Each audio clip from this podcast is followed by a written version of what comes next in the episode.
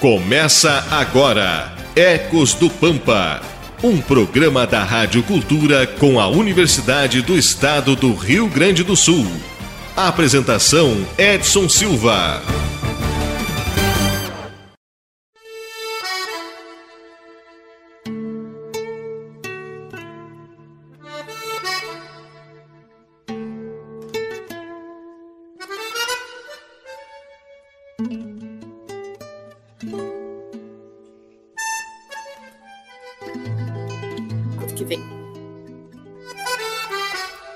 Bom dia, Livramento, bom dia, Ribeira. Estamos iniciando mais um Ecos do Pampa aqui pela pioneira Rádio Cultura M, seu canal 1380. Chegando em mais uma manhã de sábado, trazendo mais uma planta do nosso bioma. A espécie de hoje tem ocorrência no Paraguai, Brasil, Uruguai e Argentina. No Rio Grande do Sul, é encontrada em praticamente todo o seu território Cientificamente é denominada Oxalis articulata ou, no popular, trevo azedo, azedinho ou azedinha, vinagrijo e trevo de quatro folhas. Essa espécie habita com muita facilidade ambientes e solos pouco férteis e, com suas raízes profundas, conseguem enriquecer o espaço com matéria orgânica a partir do momento que suas folhas são depositadas no solo. Algumas espécies do gênero de hoje são comestíveis e podem ser classificadas como plantas alimentícias não convencionais, as famosas punks.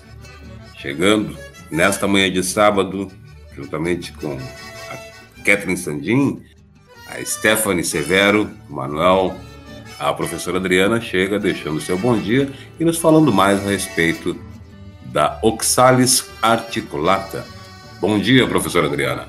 Bom dia, Edson. Bom dia, Stephanie, Kathleen, Manuel. Bom dia a todos os nossos ouvintes, nossos ouvintes. Falando hoje do. Na realidade, ele é um falso trevo, né? Porque os trevos, a família dos trevos, é uma família que é das, das leguminosas. O gênero dos trevos é o trifolium. São muito utilizados para pastagem, para enriquecer a pastagem. Os trevos são bastante utilizados, mas os trevos verdadeiros, vamos dizer assim, né? Então, apesar dele ter aquela carinha de trevo, ele tem o nome de trevo, ele não é o verdadeiro trevo, né? O oxalis é, é um gênero que é distribuído em todo o mundo. Ele tem dois centros que onde a gente chama de centros de origem, né? Mas são lugares aonde tudo começou, vamos dizer assim, para para esse essa família, para esse mundo de plantas, que é um é na América do Sul e outro na África. Então, a partir desses dois lugares que começou a se disseminar todos os oxalis. Ele tem 700 espécies no mundo no Brasil, a gente tem mais de 100 espécies, sendo que dessas 100, 55 são endêmicas, ou seja, ela ocorre em lugares bem específicos e bem restritos. Elas se desenvolveram naquele lugar e por isso que a gente chama que são endêmicas. No Pampa, nós temos 18 espécies, dentre elas o Oxalis articulata. E o Oxalis articulata se distribui nos três estados do sul, principalmente.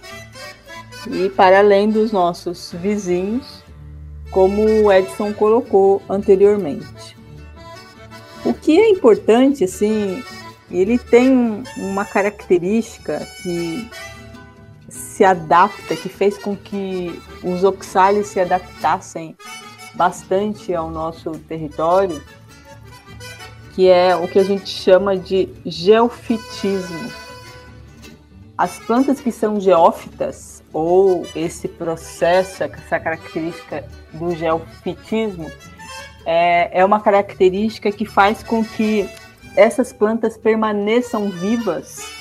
Ela se finge de mortas, né? então a parte vegetativa dela se vai e ela guarda as suas reservas abaixo do solo.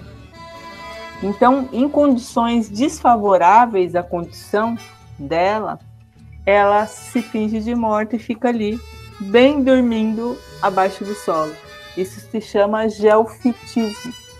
E isso é extremamente importante para as condições de sobrevivência de um conjunto grande de espécies aqui no nosso território, que nós sabemos que nós temos é, condições adversas bem contrastantes, né?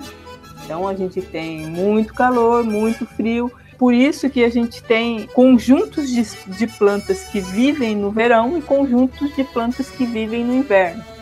Então, isso é bem importante quando a gente vai pensar, por exemplo, no manejo do campo nativo, de aproveitar as espécies que têm qualidade do campo nativo, espécies nativas. Então, isso é extremamente importante, saber quais plantas são geófitas e qual qual é o seu jeitão, né? Qual é o conjunto das plantas e o jeitão das plantas para a gente poder é, manejar de forma mais inteligente. E especialmente os campos nativos, eu sempre digo que a gente tem que mudar, né? A história de mudar o chip, né, Edson? A gente tem uma cultura que melhora o campo nativo com espécies exóticas, com espécies que não são daqui. Há um tempo atrás, no inverno, era comum é, aparecerem, né, é, acordarem várias plantas que são nativas daqui de alta qualidade para o gado. E à medida que a gente foi melhorando, entre aspas, com espécies exóticas, a gente foi fortalecendo a, o desaparecimento dessas espécies que são nativas. Então isso é extremamente importante saber qual que é a estratégia de sobrevivência das plantas. E o Oxalis tem é uma espécie geófita.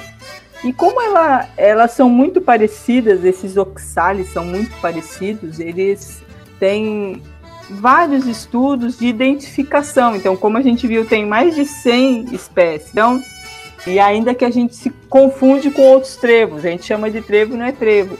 Então, que trevo é esse, né? São muitas, muitas espécies que a gente precisa ir identificando. Quem é esse?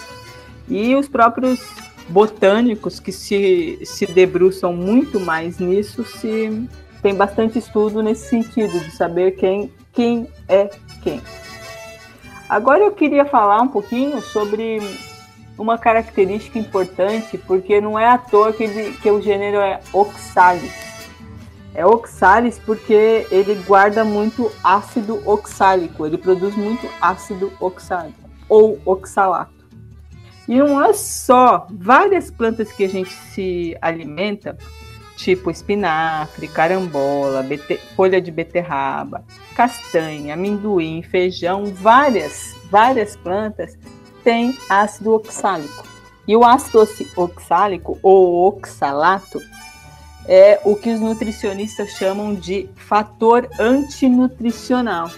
Por quê? Porque ele forma aqueles grânulos de oxalato que dá as pedras nas bexigas, nos rins, e é fator de, além de causar pedras nos rins, ele interfere em outros nutrientes na não absorção de outros nutrientes.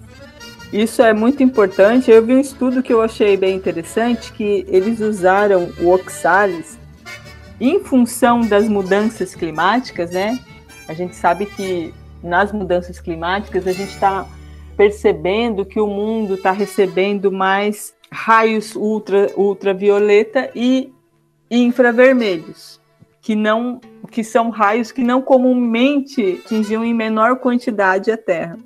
E aí, como eles sabem que os oxalis, especialmente o articulata que eles usaram, tem uma produção alta, chega a ser extremamente alta de ácido oxálico, eles pegaram ele como um, um indicativo e em laboratório eles aumentaram esses raios e viram se de fato aumenta a concentração de ácido oxálico se você tem os, esses raios derivados das mudanças climáticas.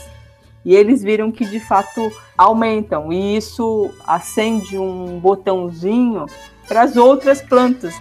Várias plantas que são folhosas né, e que são grãos tem esse ácido oxálico. Então, se o oxalis acontece isso, aumenta esse fator antinutricional, outras plantas também podem aumentar, né? Então, então a gente tem que ter algumas práticas assim, né? Mas no final eu vou dar umas dicas de práticas de, do que fazer, por exemplo, com esses alimentos que têm muito oxalato. Certamente vocês já ouviram falar que ah, o espinafre não pode comer cru, é por, por conta desse tipo de situação, né? Muito bem, professora Adriana. De algumas coisas assim a gente ouve, de fato, tipo, o espinafre não pode comer cru, só não explicam o porquê, né? E aí a pessoa é, se cria com esse conceito de que não pode comer cru, mas o porquê ninguém diz, né? Muito bem, e agora a gente dando sequência ao nosso Ecos do Pampa, houve o bom dia da Kathleen Sandin, ela que nos traz as curiosidades. Agora, no Ecos do Pampa, curiosidades. Bom dia, Kathleen. Bom dia, bom dia a todos os ouvintes, bom dia a todos vocês. Então vamos falar um pouquinho das curiosidades. As folhas da espécie têm cálcio e potássio, que normalmente possuem gosto agre. Mesmo assim, as folhas podem ser consumidas em saladas, por exemplo, e na forma de infusão se utiliza a espécie para conter a febre. A planta também é uma ótima fonte de vitamina C. E muitas espécies da Oxalis também são cultivadas como plantas ornamentais, e durante a noite as folhas se tornam reflexas, ou seja, se fecham para que a planta economize energia. Seria isso então um pouquinho que eu teria para comentar das curiosidades das espécies. Muito bem, Kathleen Sandin, que trouxe aí as curiosidades nesta manhã. Vamos ouvir a Stephanie Severo, que chega deixando o seu bom dia e, claro, reforçando as nossas redes sociais, as nossas formas né, que disponibilizamos para você nos ouvir aonde, quando você desejar, não somente aos sábados, que é quando o programa vai ao ar aqui pela Pioneira Rádio Cultura. Bom dia, Stephanie. Bom dia para todo mundo que nos acompanha. Bom dia para o pessoal que está daqui falando um pouquinho sobre o falso trevo, né? A minha irmã, às vezes, ela desenvolve crises de anemia e os médicos, os nutricionistas sempre falam desse tal do oxalato, né? Mas é bem como diz o Edson, nunca explicam o porquê, só proíbem algumas coisas por causa da função da formação de pedra nos rins. Normalmente, quando ela tem anemia, ela desenvolve pedra nos rins, a ligação disso não sei porquê. E aí ela precisa cuidar esses alimentos e tomar o famoso chá de quebra-pedra, né? O famoso da, o querido da Kathleen, para desmanchar essas pedras e expelir. Então ele é da família botânica da Oxalidáceas, que são conhecidas de vários nomes aí no, no resto do Brasil, por azedinha, por trevinho, por trevo azedo, falso trevo. E essa família, ela possui uma distribuição bem ampla e os representantes eles podem ser encontrados nos mais diversos climas aí do nosso Brasil. Tem centenas de espécies desse gênero que, como a professora comentou, são conhecidas como os falsos trevos e não como os trevos verdadeiros. E dessas plantas a gente pode ter vários fins medicinais, além deles serem considerados punks, né? Muitas pessoas uh, já conhecem esse, esse fator. Eu acho que o trevo é pode ser uma planta alimentícia não convencional, crua ou cozida. Aí vem a questão do oxalato. Embora elas não possam ser consumidas em uma grande quantidade, isso é o que justamente se conecta com a questão da, da concentração do ácido oxálico e é o que justamente dá o nome para esse gênero, né, para essa família planta inteira ela pode ser consumida, incluindo as flores, mas tem a questão do cuidado com o ácido. Ele também pode ser chamado né, ácido oxálico ou oxalato, e ele é encontrado nas plantas, mas ele também pode ser produzido pelo corpo. Ele se conecta com os minerais do nosso intestino e aí ele previne que alguns desses minerais sejam absorvidos, particularmente quando ele é combinado com as fibras. E aí, normalmente, eles não causam problemas dependendo da quantidade, da forma de consumo, mas eles podem sim levar à formação das famosas pedras nos rins, né? Especialmente quando esse uh, oxalato está alto e o volume urinário das pessoas, de certa pessoa, está baixo. Então, quando chega nessa, nessa situação de oxalato alto e volume urinário baixo, quase que 80% é de certeza que a pessoa vai desenvolver pedra nos rins por causa dessa combinação. Uh, é uma espécie bem curiosa do pampa. Eu acho que muitas pessoas até não conhecem tamanha diversidade de, de curiosidades que ela nos apresenta. E cá estamos nós para levar um pouquinho disso para o pessoal. Então eu queria reforçar as redes sociais por hora, Edson. Tá? Avisar para o pessoal que quem não conseguir nos acompanhar, acompanhar o Falso Trevo hoje, pode entrar lá no Spotify e digitar Ecos do Pampa. O pessoal vai nos encontrar, tem diversas outras espécies, outros programas disponíveis lá também, para quem quiser escutar fora do sábado ou revisitar alguma outra espécie também, fiquem bem à vontade. Tem a nossa página no Facebook, no Instagram e também tem o YouTube, faz dias que a gente não comenta sobre. Tem vários vídeos lá de saberes populares e saberes científicos sobre as nossas espécies, publicados lá no YouTube, também é só procurar Ecos do Pampa. E tem o nosso número de telefone com WhatsApp ou direto com a ligação, que é o 98427 5835. Muito bem, Stephanie Severo, que nos trouxe, né, além de um relato interessante. Por isso que muitas vezes eu cobro para que a gente que leva informação, e aí me refiro aos meus colegas, né, para que a gente tente levar, meus colegas radialistas, quero dizer, né, levar a informação de forma mais palpável possível para os nossos ouvintes, porque a gente percebe que muitas informações a gente recebe e fica sem saber do que se trata, né? Uma questão do oxalato aí que nos citou a Stephanie, um caso que ela vivencia em sua família. E muitas vezes as pessoas ouvem as informações e essas informações acabam sendo inválidas, porque as pessoas não entendem, não sabem e muitas, muitas, lamentavelmente, né, por vergonha ou por não querer dizer que não sabe, acaba ficando sem saber de fato, né, por não questionar, por não perguntar é, ou não buscar a informação. Mas o fato é, é que muitas vezes a gente ouve, isso que a Stephanie nos trouxe nesta manhã é bem interessante, né? bem importante e acontece muito. A gente ouve dos profissionais, olha, não pode isso, não pode aquilo, porque, porque poderá acontecer isso, ou acontece isso, mas não diz o que, né? não diz o porquê, não explica de fato. Então, tem pessoas que têm o conhecimento, mas esse conhecimento fica restrito e aí complica um pouquinho a vida do cidadão comum. Mas o ECO está aqui exatamente com esta bandeira de compartilhar a informação.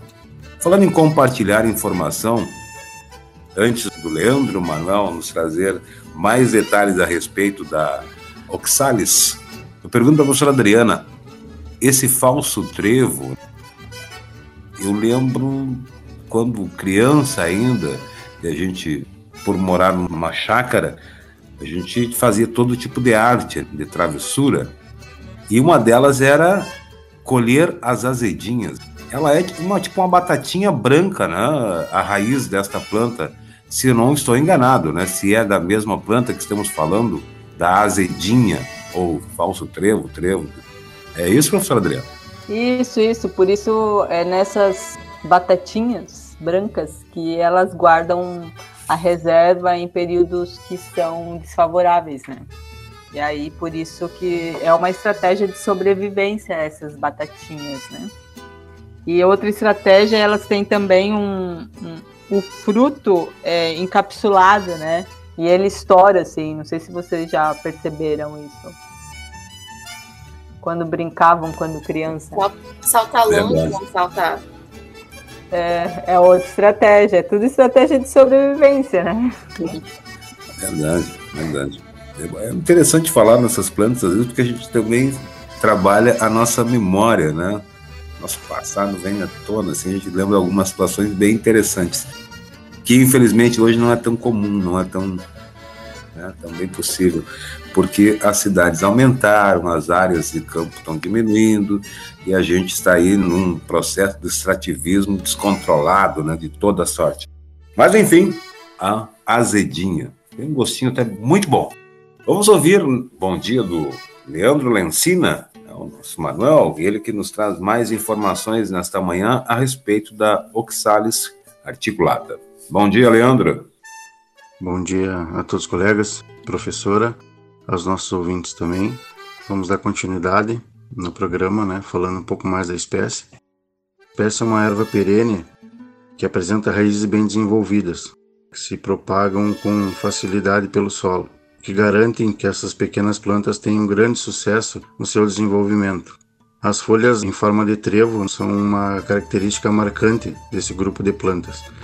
As flores sempre possuem cinco pétalas, que podem ser amarelas, verdes, rosas, roxas, alaranjadas ou brancas. Um fruto é geralmente bem, bem pequeno e do tipo cápsula, que se for apertado entre os dedos, se rompe lançando bem longe né, as, as pequenas sementes. Então essa erva alcança até 36 centímetros de comprimento. Ela gosta de áreas abertas, ensolaradas, como campos né, cultivados ou, ou não, né, áreas alagadas temporariamente e áreas alteradas, como como calçadas, beira, beira de caminhos, uh, estradas, rios, etc. Né? E tem o seu, seu período de floração e frutificação nos meses de junho a março. Então toda planta pode servir como, como depurativa e diurética. Você utiliza no tratamento de, de gripe, febre, infecções no, no, trato urinário, diarreia, lesões traumáticas, mordidas de cobras venenosas, para tratar inflamações né, musculares e, e picadas de insetos também. Então foi mais um pouco aí sobre a espécie. Muito bem, Leandro, ele que nos trouxe mais informações a respeito da Oxalis articulata. Muito bem, gente. Ouvindo o Leandro Lencina, a gente pergunta à professora Adriana.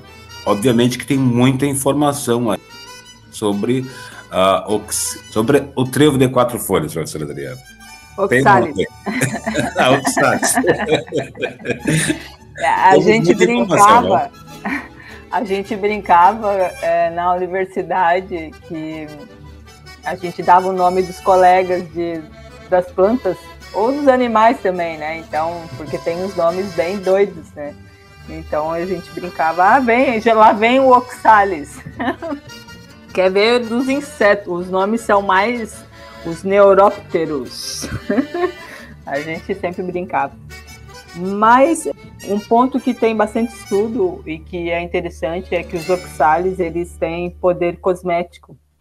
E aí tem vários estudos internacionais, ele tem um poder antioxidante e anti-age, né? Essa coisa anti-idade, né?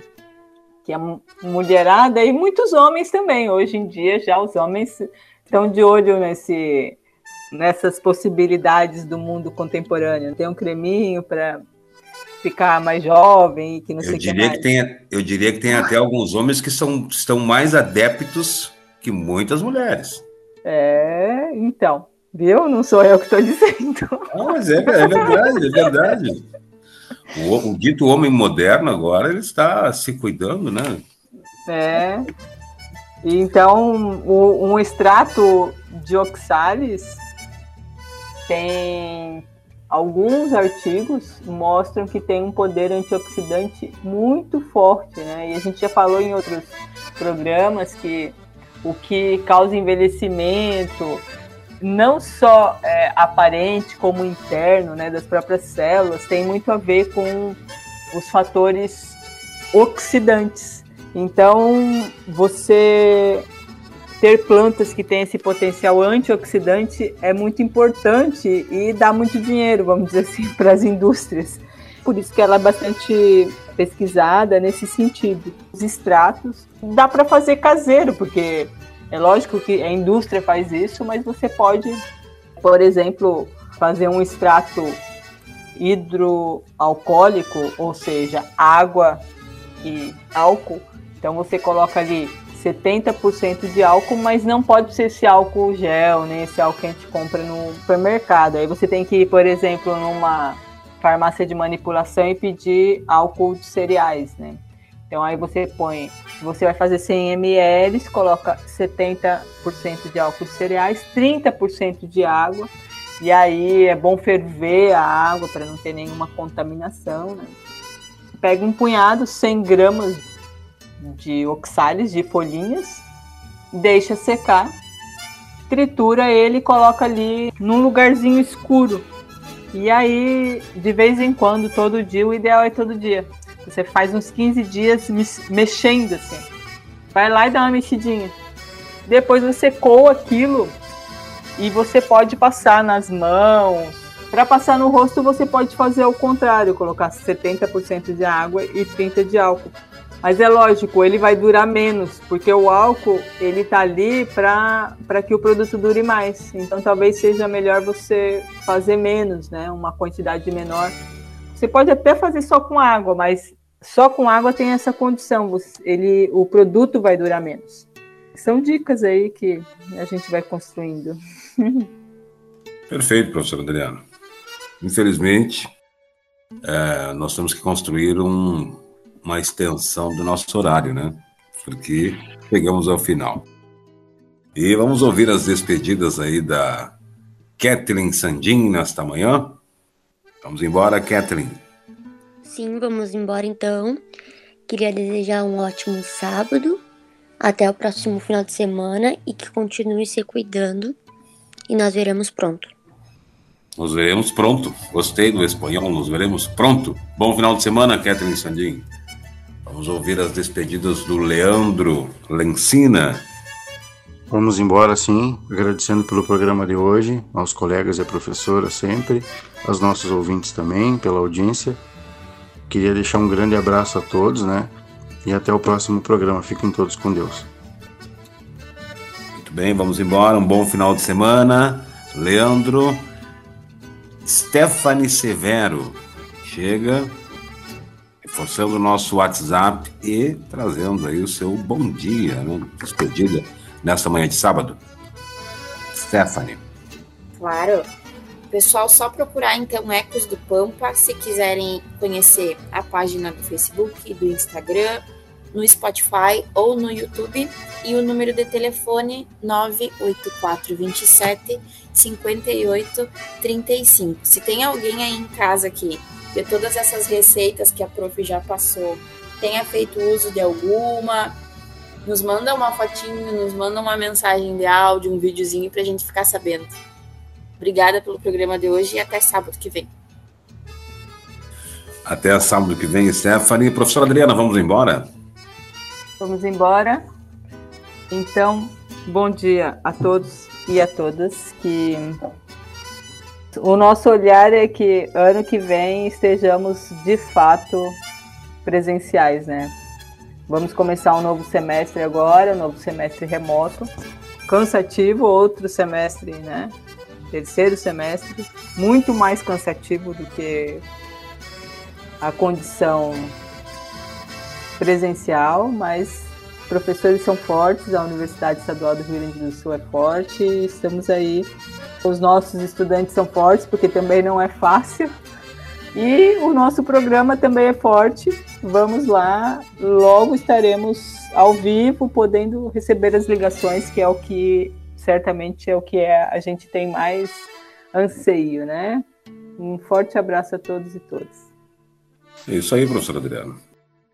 Por isso a gente pede sempre, durante esse programa, que você se cuide, mantenha os protocolos sanitários e que vá se vacinar. Né?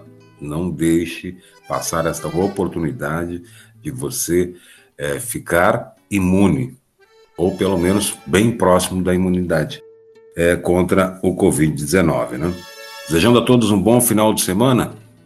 Voltamos no próximo sábado. Vem na sequência, logo após o intervalo comercial ou na hora da verdade aqui na Pioneira Rádio Cultura. Até o próximo sábado.